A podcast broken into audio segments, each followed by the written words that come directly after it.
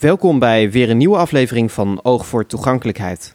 Vandaag een korte aflevering. Ik ga het met je hebben over een hele uh, fijne website, een hele simpele website om even snel het laatste nieuws te kunnen checken. En dat is de site N O S lite punt N L. Wat is er nou het fijne aan? Nou, eigenlijk is het gewoon wat het is. De artikelen van de N O S zonder enige vorm van poespas. Dat heeft voordelen, maar ook nadelen en daar ga ik met je op in in deze aflevering. Ik uh, raad deze website aan op een computer of uh, nou ja, laptop, of in ieder geval niet per se op een iPhone. Want waarom zou je dat doen als je daar ook gewoon de N O S-app hebt, die eigenlijk uh, ook best overzichtelijk is.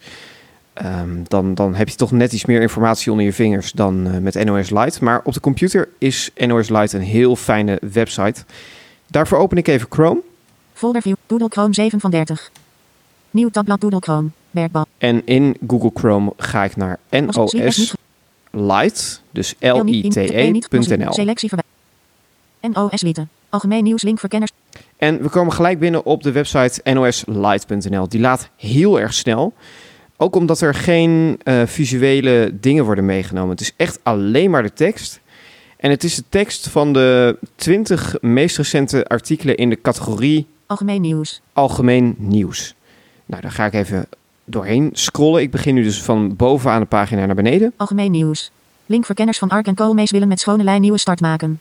Link ontvoert Jezidi meisje, zeven, zat jarenlang bij Israël in Turkije. Link van Gogh schilderij uit privécollectie brengt dertien miljoen op. Nou, stel ik zou dat artikel nou willen lezen, dan geef ik daar een enter op. Lijst, link, van Gogh schilderij. En hij heeft hem al gelijk geopend en ik kom gelijk binnen op de tekst van het artikel. Een nog nooit tentoongesteld schilderij van Vincent van Gogh is op een veiling verkocht voor dertien miljoen euro. Dat is veel meer dan de vijf miljoen die veilinghuis Sotheby's had verwacht. Nou ja, dat, dat hele artikel gaat gewoon door.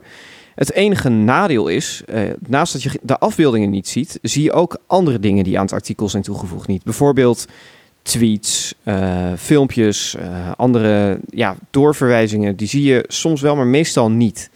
En dat uh, ja, kan soms een voordeel zijn als je gewoon even snel het nieuws wilt checken... maar toch is zo'n uh, filmpje... af en toe wel van toegevoegde waarde. Dus uh, dat is niet altijd even fijn. Als je terug wil uit dit artikel... kan je dat op meerdere manieren doen. Je kunt uh, gewoon alt-pijl naar links doen... Uh, om naar de vorige pagina te gaan. Maar ook onderin de pagina staat... Bezocht link terug. Terug. En daarmee kom je weer op de lijst van artikelen uit. N O S Lite. Bezocht link. En daar vind je dus... nou ja, wat ik al zei, hè, die twintig artikelen. En daaronder staat... Laatste update. twintig uur drie. Ron, link N O S punt N L. De laatste update. En als ik hem nu refresh de pagina... N O S Lite. Link. Dan staat er onderin... Laatste update. twintig uur vier. Ron. Link N O S punt N L.